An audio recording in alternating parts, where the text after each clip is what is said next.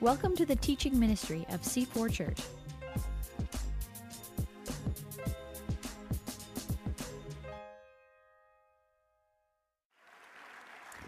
Good morning, C4 Church. And good morning to the many of you watching online here and around the world. We're glad that you're joining us. If you got your Bible this morning, we'd love you to turn to John chapter 2. If you got it virtually or physically, that'd be great. You can navigate or turn there. I'd like to welcome all of you, whether you're guests here today or you're part of our community, to week chapter 3 as we're going through the gospel or the book of John. This is a book that was written by Jesus' closest friend, and it was written so we, as we just saw in this video, might actually believe, that we would trust, that we would give allegiance to Jesus and Jesus alone. So far, if you've been walking this journey with us, we've seen an amazing and a quick overview of history.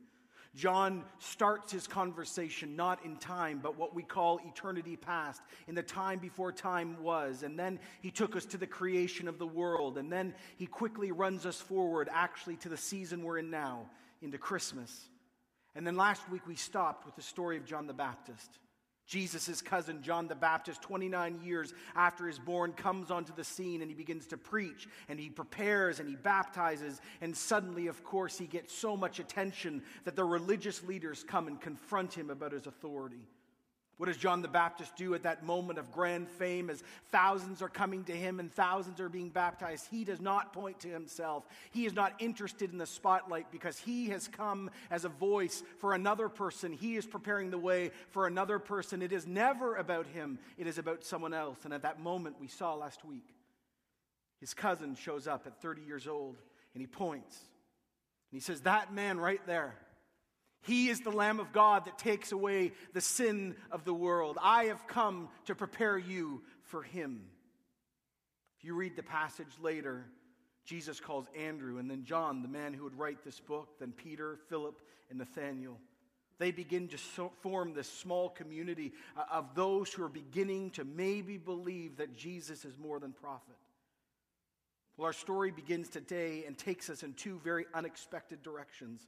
Actually, we show up today at two different parties one a wedding, and the other one the high religious party of the Jewish festival, basically their version of Christmas, Passover. Now, most weddings are full of excitement and anticipation and new hope and politics with mother and mother in law, right, everyone? But Hebrew weddings up the drama and the excitement. And if we're going to understand John chapter 2, we need to actually go back to a time that we've never been. See, weddings in those days are very different in some ways than they are today in the West. One historian wrote this marriages in the ancient Near East were arranged by parents, not by the couple. A contract was prepared, vows were spoken in a synagogue, tokens were exchanged, and then the couple would return to their home. Though they were legally married, they had to live separately between two months and a year, and you thought you had some problems. They're legally married, but they can't be man and wife.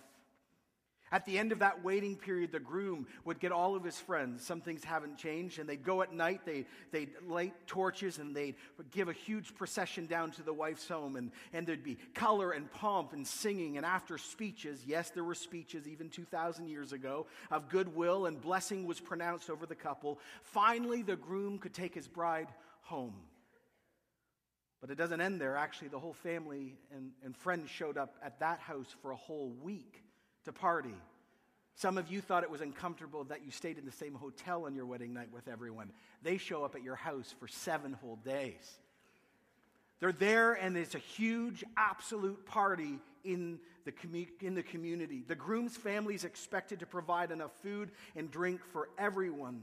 Now, this is a grand event in their life, like it would be for ours. They were considered, interestingly, king and queen for a week. Actually, they would wear crowns, they would dress in bridal ro- robes, and their word was law. But here's the point we miss, especially as Westerners. Most of these people getting married, and especially today, they're poor. I don't just mean poor, poor, I mean really poor. And this would be the only time in their whole life that they would experience two things Two things that you take for granted every single day. Number one, this would be the only time in their life they would experience lots of food. What we do day in and day out was never their experience. And so for one week, it's guaranteed in their whole life they're going to have lots to eat. And here's the second thing This is the only time in their life that they're in control. This is the only time they're really king and queen. No one is going to control them. See, the poor do not get to do what they want. They are basically owned by those who are wealthy. And in this case, this is the only week they get to be in control of their destiny. And so we walk actually into this experience, and Jesus is about to walk into this experience. But what is unfolding in front of us is a major social disaster. Jesus comes to this wedding. It's probably a wedding of a close relative or friend because it's in Cana. Cana is only four miles away from Nazareth, and so it's a family affair. Hear the word of God this morning, John chapter 2, verse 1. On the third day, a wedding took place in Cana in Galilee. And Jesus' mom was there, and Jesus and his disciples had also been invited to the wedding. All is happening as it should lights, dancing, the big week, a long party, and then, like I mentioned, social disaster we miss. Verse 3 When the wine was gone, Jesus' mother said to Jesus, Jesus' mother said to him, They have no more wine. And we go, So what?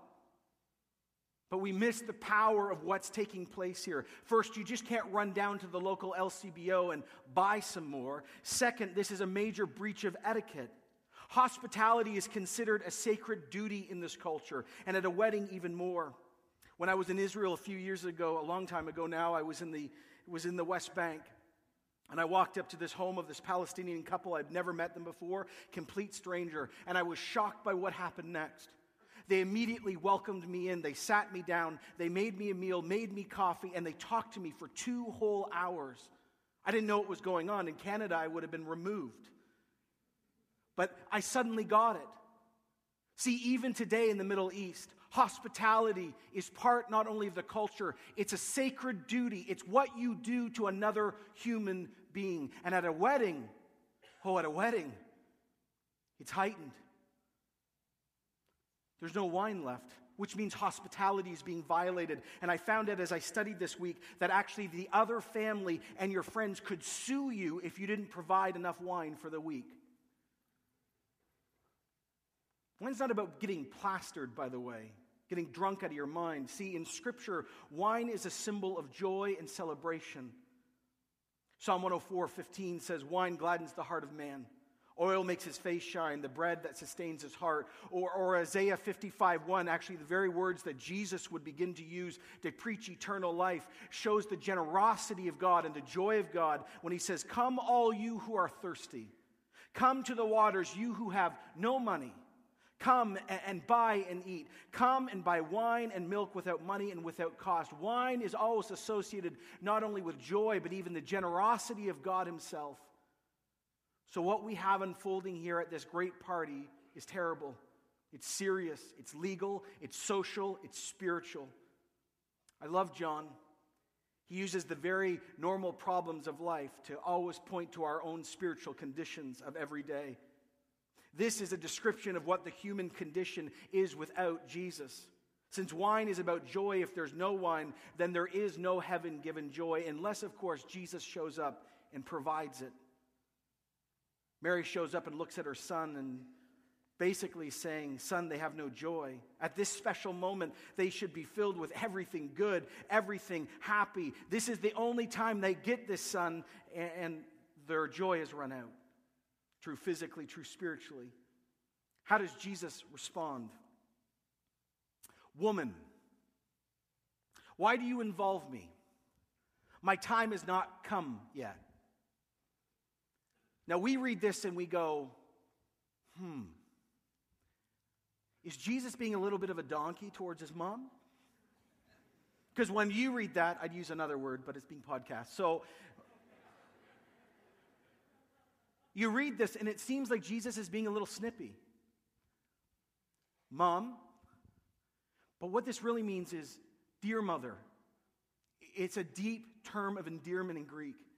And he comes to his mom and looks her in the eyes and says, Listen, mom, why are you involving me? What's between you and me right now? See, my time has not come yet. But don't forget, because we're at the Christmas story now, we're in the Christmas season. Mary has been sitting on the biggest secret of history for 30 years. She knows something about her son that no one else knows. My son isn't like all the other kids. He's special. like you wouldn't believe. And he's coming onto the scene, and she thinks this is the perfect opportunity for him to come out of the Messiah closet and declare to his closest family and friends, he is the real deal. So he turns around and he says, Mom, my time has not come yet. But there's a deeper thing going on here. One historian writes, likely, she actually saw this present crisis not only as a perfect opportunity for him to come on the scene, but for him to burst onto the political scene to stir the people to action, to remove the Romans and take up his rightful military place. See, even his mom doesn't get it. Immediately, Jesus, by this nice rebuke, deals with three misconceptions about the Messiah. I love when Chuck Swindoll wrote this First, the Messiah's glory would come at the expense of his death, not a result of some dazzling show of power. Second, the Messiah's glory would come from God, never from people. And third, the Messiah's glory would take place on God's timetable, not on hers and not on anyone else's. Jesus says to mom, My time hasn't come yet. What does mom do? Well, she does what every proud mom does she ignores her son. Hmm. Because he's gifted. She's got the bumper sticker, right? My son's the Messiah. right? And acts anyway. She goes to those who are working the party, the servants of the time, verse 5, and says to them, Do whatever he tells you. He's my son. So, what does Jesus do? Would he get angry at mom? Would he ignore his mom? Would he sit her down again and start explaining it? John actually doesn't go there at all. We don't even get the response. Mary says, Obey my son. And then John does something that would translate in our culture like this. And suddenly he looks, and there's two refrigerators sitting in the kitchen. And you go, What? He turns around and says, Nearby stood six stone water jars, the kind used by the Jews for ceremonial washing, each holding 20 or, or 30 gallons. And we're like, But what happened to the conversation between Jesus and the servants and Mary? But John stops us because he wants to give us more background. See, before each meal, each guest would have their hands washed. This again was about hospitality, not just about being clean, but it's deeper than this. This is religious duty. This is the command of the religious leaders of the day and their interpretation of Scripture. If you were not ritualistically clean, you could not eat with other people because eating with people was a spiritual act. So the party's in full swing. Lots of food, lots of wine, all the water's been used in those jugs. And Jesus slips out and he knows what's going on behind the scenes. Verse 7 Jesus then said to the servants, Fill the jars with water. So they filled them to the brim. Now, can you hear the inner dialogue of the servants? And this deals with the, uh, the wine crisis. How? Filling up jars with water with water. Okay. And then the next command, I'm sure, really convinced them that this guy was off the deep end or crazy or they were going to lose their jobs because then he said this, verse 8. Then he told the servants, Now draw some of it out and take it to the master of the banquet. Go take it to the wedding planner. Everything's going to be great, guys. So they did. Why? Because they had to, because they were servants. The master of the banquet tasted the water that had been turned into what? Wine. Not grape juice. Wine. For all of us who grew up in Baptist churches, wine. From California, no, no, wine. And he did not realize where it had come from, though the servants who had drawn the water, they knew. Interesting. And then he called the bridegroom aside and said, Everyone brings out the choice wine at first, and then the cheaper wine after the guests have, you know, had too much to drink. But you've saved the best until now. Now, John does not tell us how or when the miracle took place, but it took place. This is Jesus' first sign, his first miracle. And so far, do you notice it? Only his mom, his five followers, and a group of servants even know it's happened. There is no dazzling show, but the implications are huge. Watch this. Immediately, when he does this, he's declaring that the old religious rituals, those old things that they had washed their hands with, they only clean you from the outside. They no longer have life, they no longer have power. But Jesus is declaring them dead because he is going to bring new wine and new life for the whole world, and he's going to break religion at its core. 180 gallons. Jesus brings it to the party. He gives 2,400 cups of new wine. When Jesus gives wine, he brings it. And he leaves no room for doubt. There's no parlor trick here. There is no way he could manipulate this. The gift was to a couple who were poor. And Jesus doesn't just replace what was missing. Do you notice that? He gives something that was even what? Better. and he gives it so much more. The heart of our God is sometimes He just shows up because He loves us. And He gives us acts of kindness because He loves us. This is the first of His miraculous signs Jesus performed in Cana in Galilee. And thus He revealed His glory, and His disciples, they put their faith in Him. Never forget that miracles are about deeper teaching. As we as a church are beginning to understand all the gifts Never forget that miracles are not about miracles, they're about the one doing the miracles. Yes, this proves Jesus has power to change water into wine. Yes, under the power of the Holy Spirit, using this spiritual gift of acts of miracles, he, he did this. But the point is, miracles always point us back to Jesus. Miracles, like those who witnessed, like John the Baptist, are always called to point us to Jesus. Jesus always, Jesus forever. Never get into the trap of putting your faith in a miracle because the miracle is there to point you to the miracle doer. The scene changes. So far, remember, John is writing that we'll all believe as readers that we'll put our trust in Jesus. He's being like a lawyer building a case. He's beginning to show us all these different witnesses. So, God the Father so far has affirmed Jesus. God the Holy Spirit has affirmed Jesus in the first two chapters. John the Baptist, now Mary, his mother, now five, and some servants. They're beginning to trust, affirm. They're beginning to witness who Jesus really is. But now it's Jesus' turn. Jesus is about to now step onto the scene and declare that he himself is who other people are claiming. He's about to step on the scene in the biggest party in the Jewish calendar. It says in verse 12, read it with me. After this, he went down to Capernaum with his mother and his brothers and his disciples, and there they stayed there for a while. It was almost time for Jewish Passover, and Jesus then went up to Jerusalem. They go to Capernaum, 20 miles away. They hang out. Notice now Jesus' half brothers are hanging out with them. You think you had complexes with your brothers and sisters? He's the Messiah, by the way, just saying. Right? They're hanging out as a family. The disciples are there. Faith is beginning to build, and suddenly it's Passover. The great Jewish celebration, again, their version of, of Christmas. The expectancy is growing. I learned this week that it was the God given expectation that every Jewish male had to go back to Jerusalem every year to worship. And at Passover, especially, Jerusalem would grow to three million people. And so they go with everyone else to go and worship and celebrate. It's like the party, the wedding on steroids.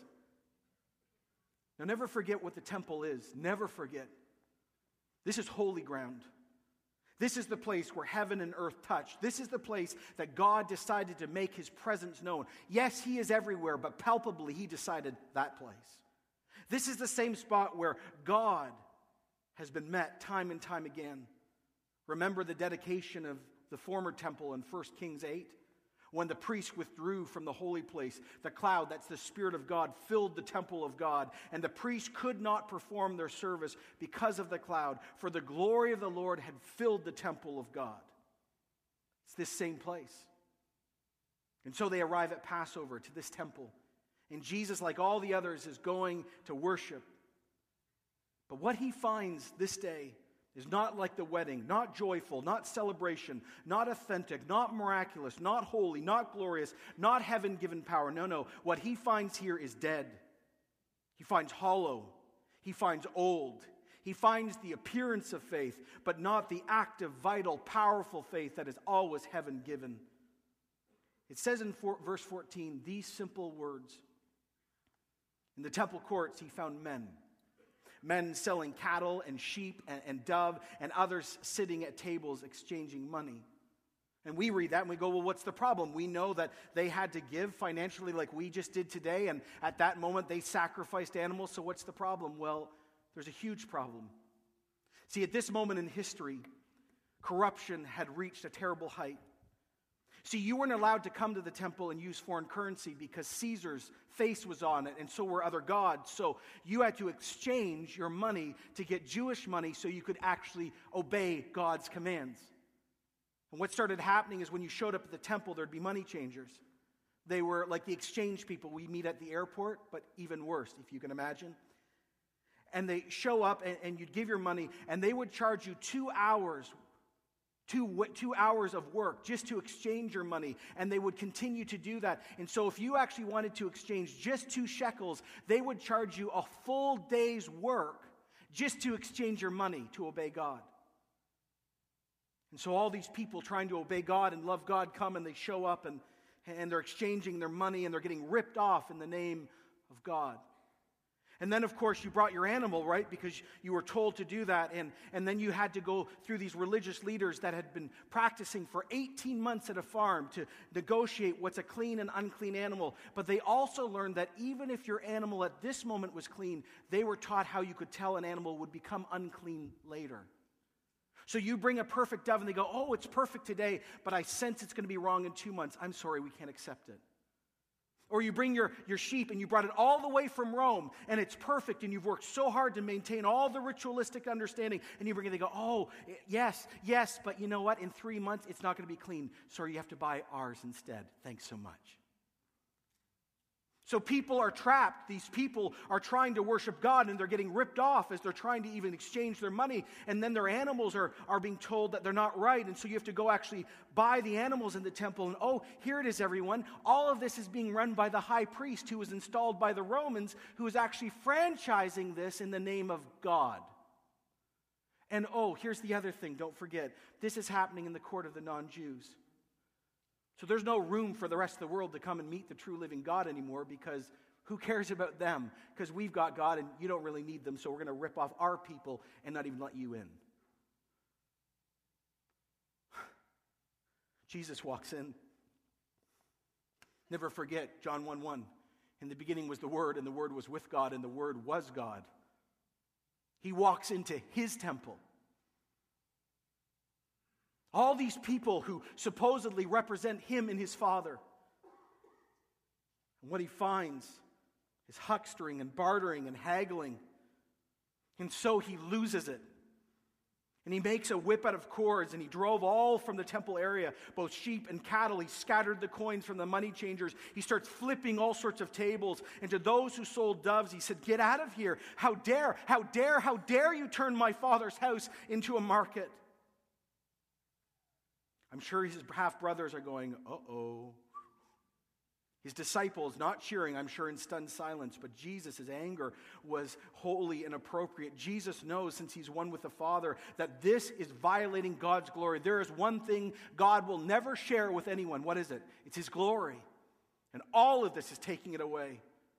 It says in verse 17, his disciples remembered that it is written, Zeal for your house will consume me. Jesus is angry, holy anger. This is love outworking. And this is not the act of a guy losing it in a local mall. This is not the act of a religious reformer. This is the coming of Messiah back to his own house. Jesus is exposing what appears from God but is not from God. He is crying out, That is sin, and that is sin, and that is sin. You dare touch my Father's glory. You're supposed to be a light to the nations, and this is what you've, re- you've reduced all this to. Zeal means consumed, it means to be eaten up, it means to be on fire. Jesus is burning with holy, holy love. Money is everywhere. People are running, animals. Profit is literally flying away. Confusion, shouting, and in the middle of that, the religious leaders show up.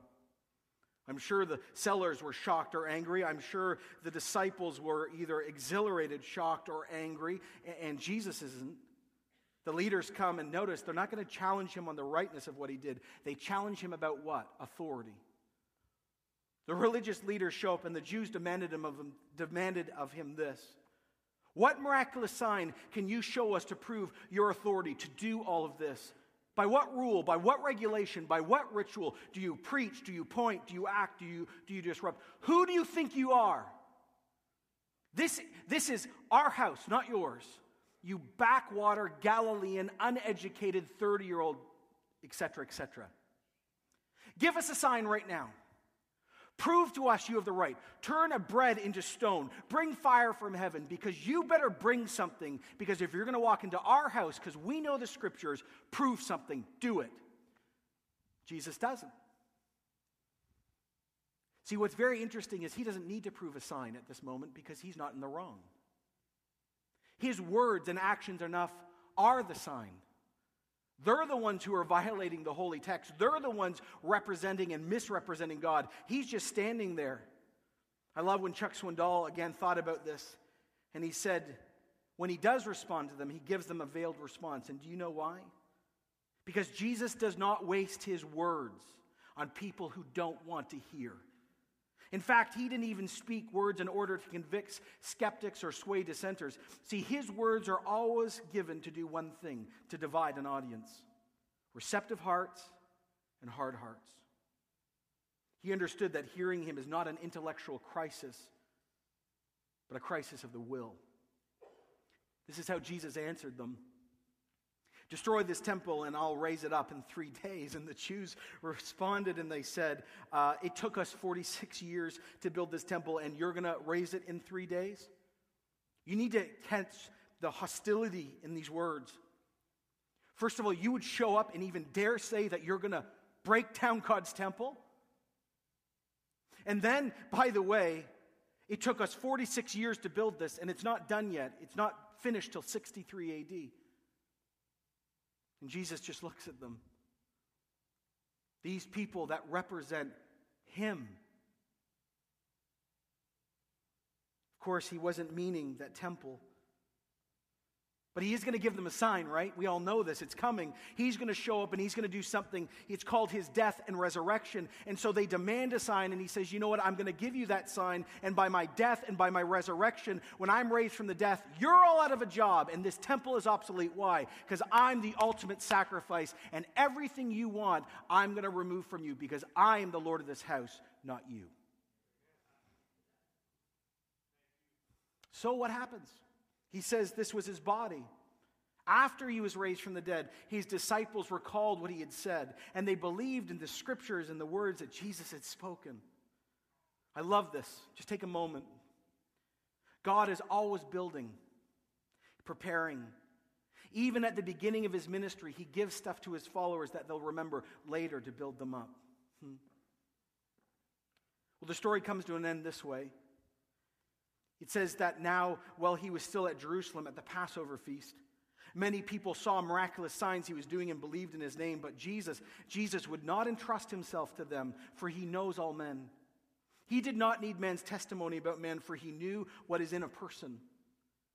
Jesus starts his formal ministry after this encounter and he starts healing and casting out demons and teaching, and crowds begin to swarm around him. They cannot believe this is happening and they start to believe in him. But do you know what the scripture says? He doesn't believe in them. He won't entrust himself to them. Why? Because he has issues? No. Because he knows their hearts.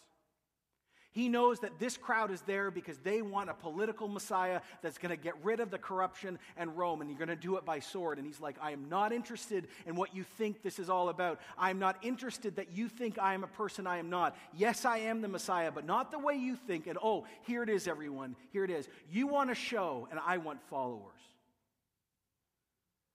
I want followers. And then the story closes. John the Baptist, God the Father, God the Spirit, Mary, Andrew, John, Peter, Philip, Nathaniel, and now crowds. In some form or some way, something is beginning. Some form of trust, some form of belief, some form of faith, but not, it's not clear yet. It's muddy. But it's the beginning of the journey. Now, many of us sitting here today, and many of you watch online, you're not followers of Jesus yet, and we just are so deeply thankful you hang out with us here. And this, of course, is your beginning too to see if you'll really embrace Jesus or not. Will you try to make him what you want him to be, or will you actually embrace him for who he really is? Will you let him become Savior and Lord? Will you actually come to a place of belief, or will you actually not? Never forget that Jesus, we've seen this in chapter 2, by his words and deeds, claims that he has the power over shame and the power over faith and over the power over all. So he's worth trusting. Keep asking your questions. Keep wrestling, because belief isn't just a moment, it's a journey with multiple moments. But to us who are followers of Jesus here today, this is what I'm going to ask for some more attention. This leads myself and we as a family here at C4 back again to the message that God has been speaking so clearly in this season to our church. God today gives us two very strong images of what it means for God to move anew or afresh in his people.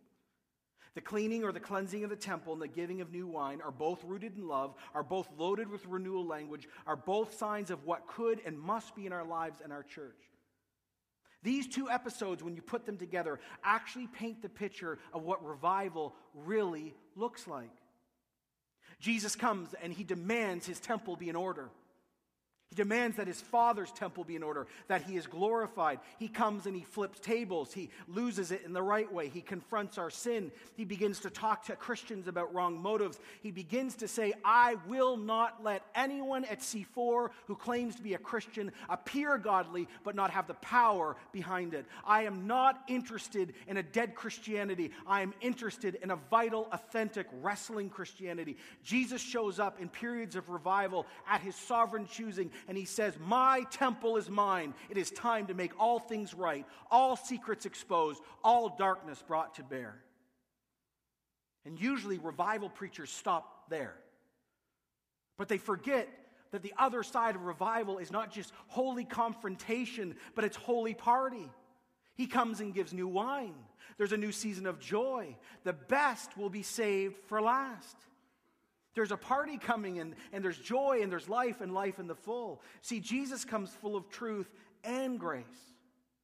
What we're praying for in this church, what we're wrestling God for in this church, is to come and do both in C4 and not relent until it's done.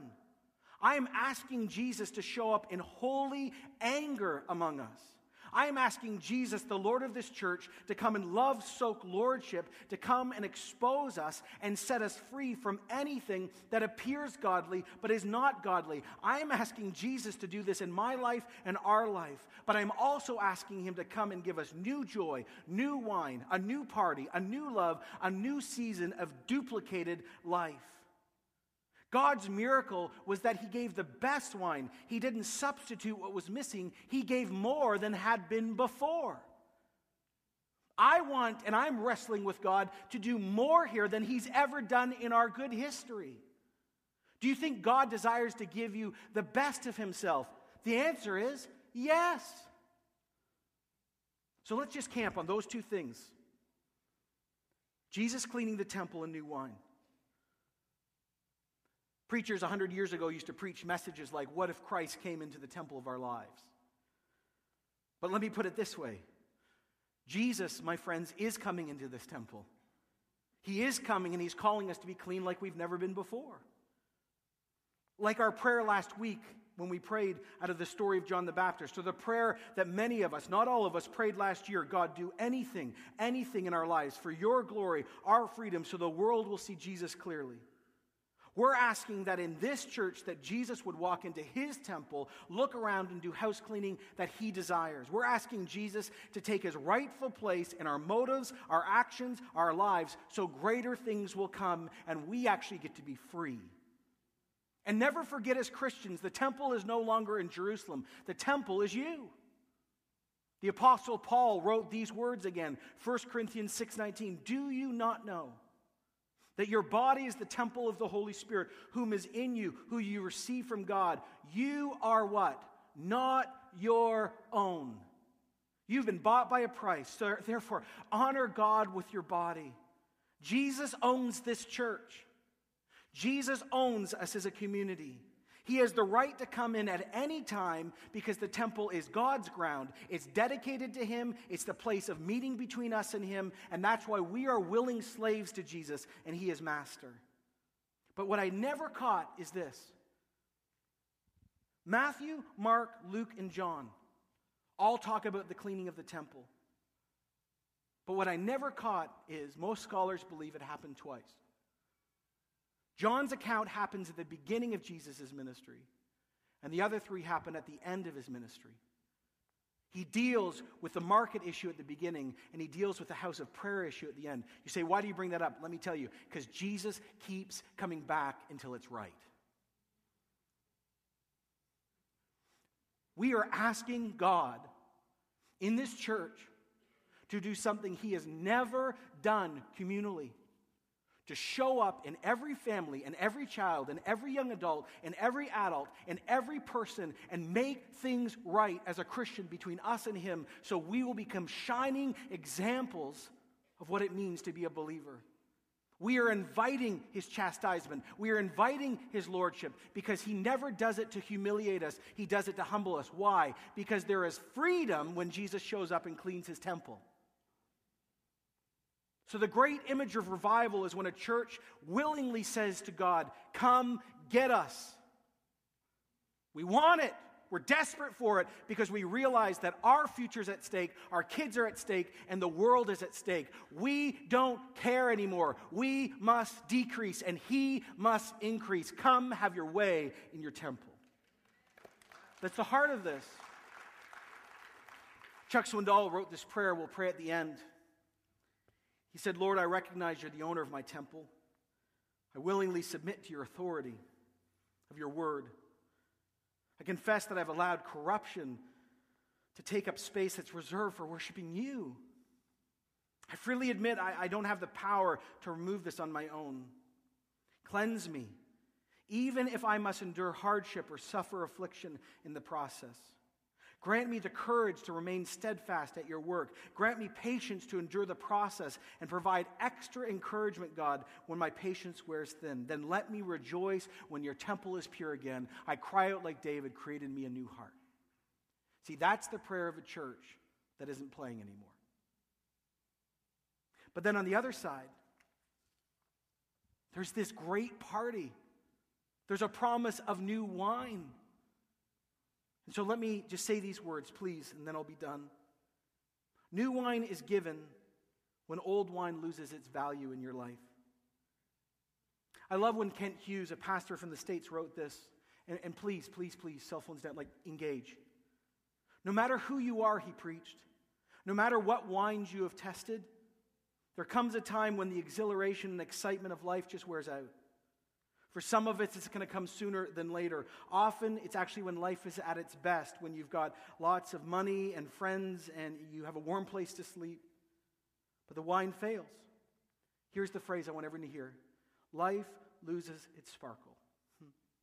It can happen in your teenage years. It's an epidemic in university and college. It's more of an epidemic in your middle years, but it catches every one of us. That's why the miracle of new wine is so important. Every one of us will find that the exhilarations of life, if they're our focus, they're going to fail.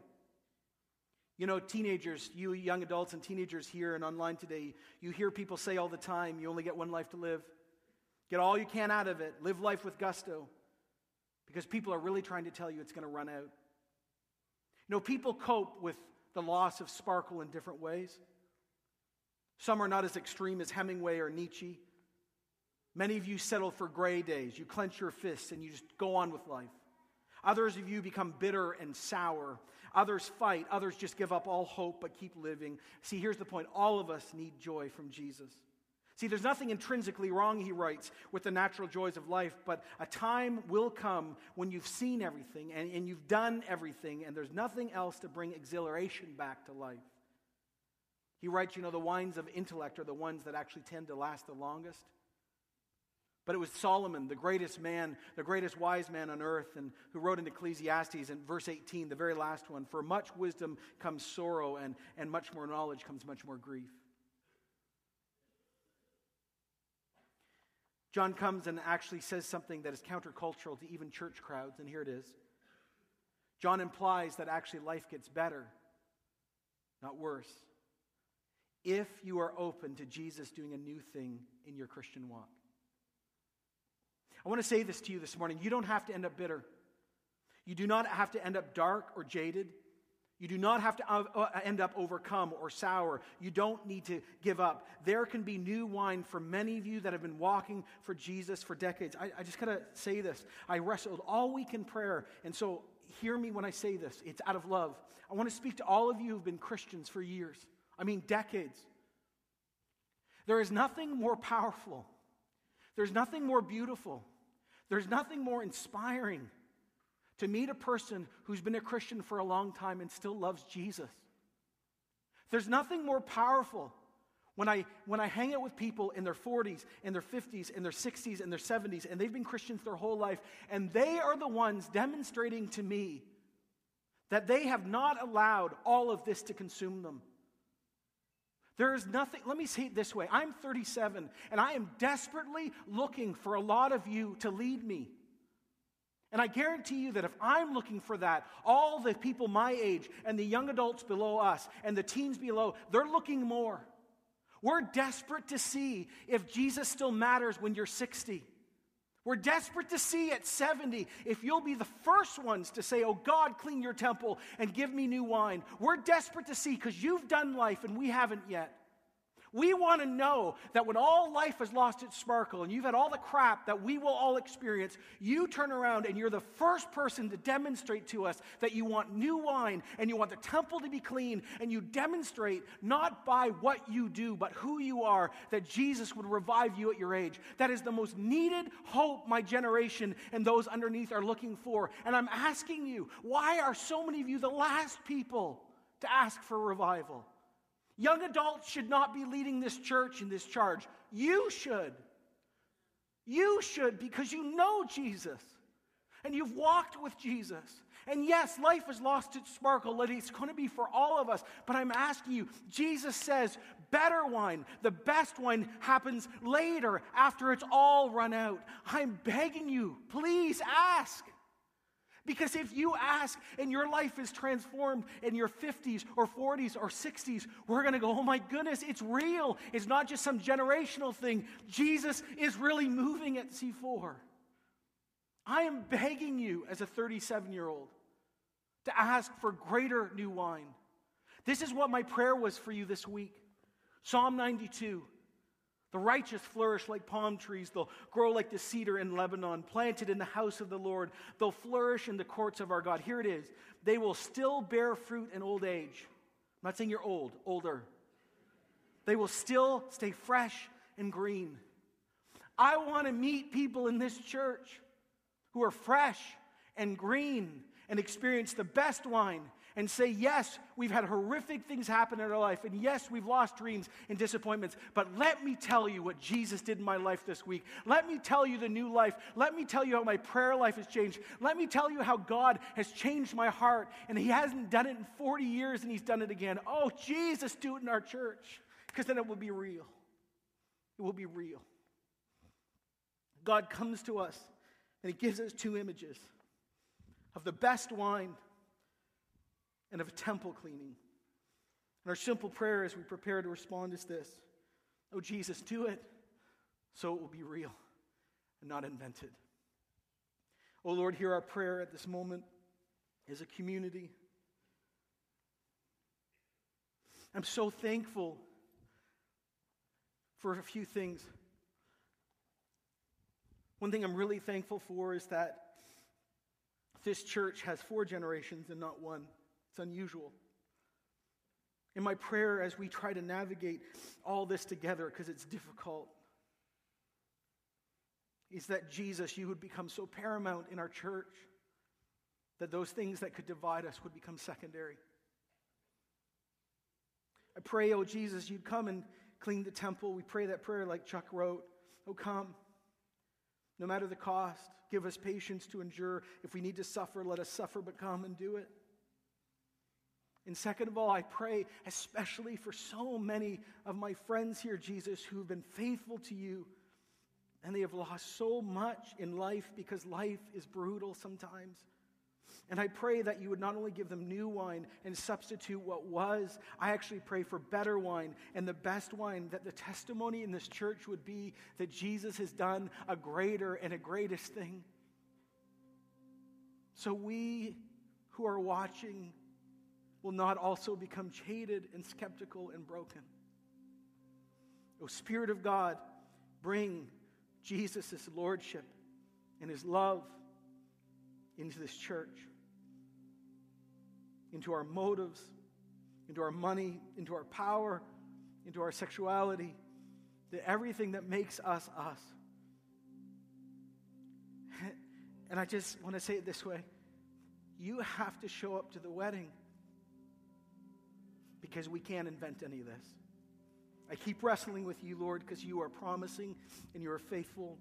And I know you love this church and love me more than any of us ever will. So I end by saying, Your kingdom come and your will be done on earth at C4 in our family as you have ordained it sovereignly, providentially in heaven. Amen. Thanks for joining us today. If you want to know more about C4, get connected to the life of the church, or give to this ministry, visit our website, www.c4church.com.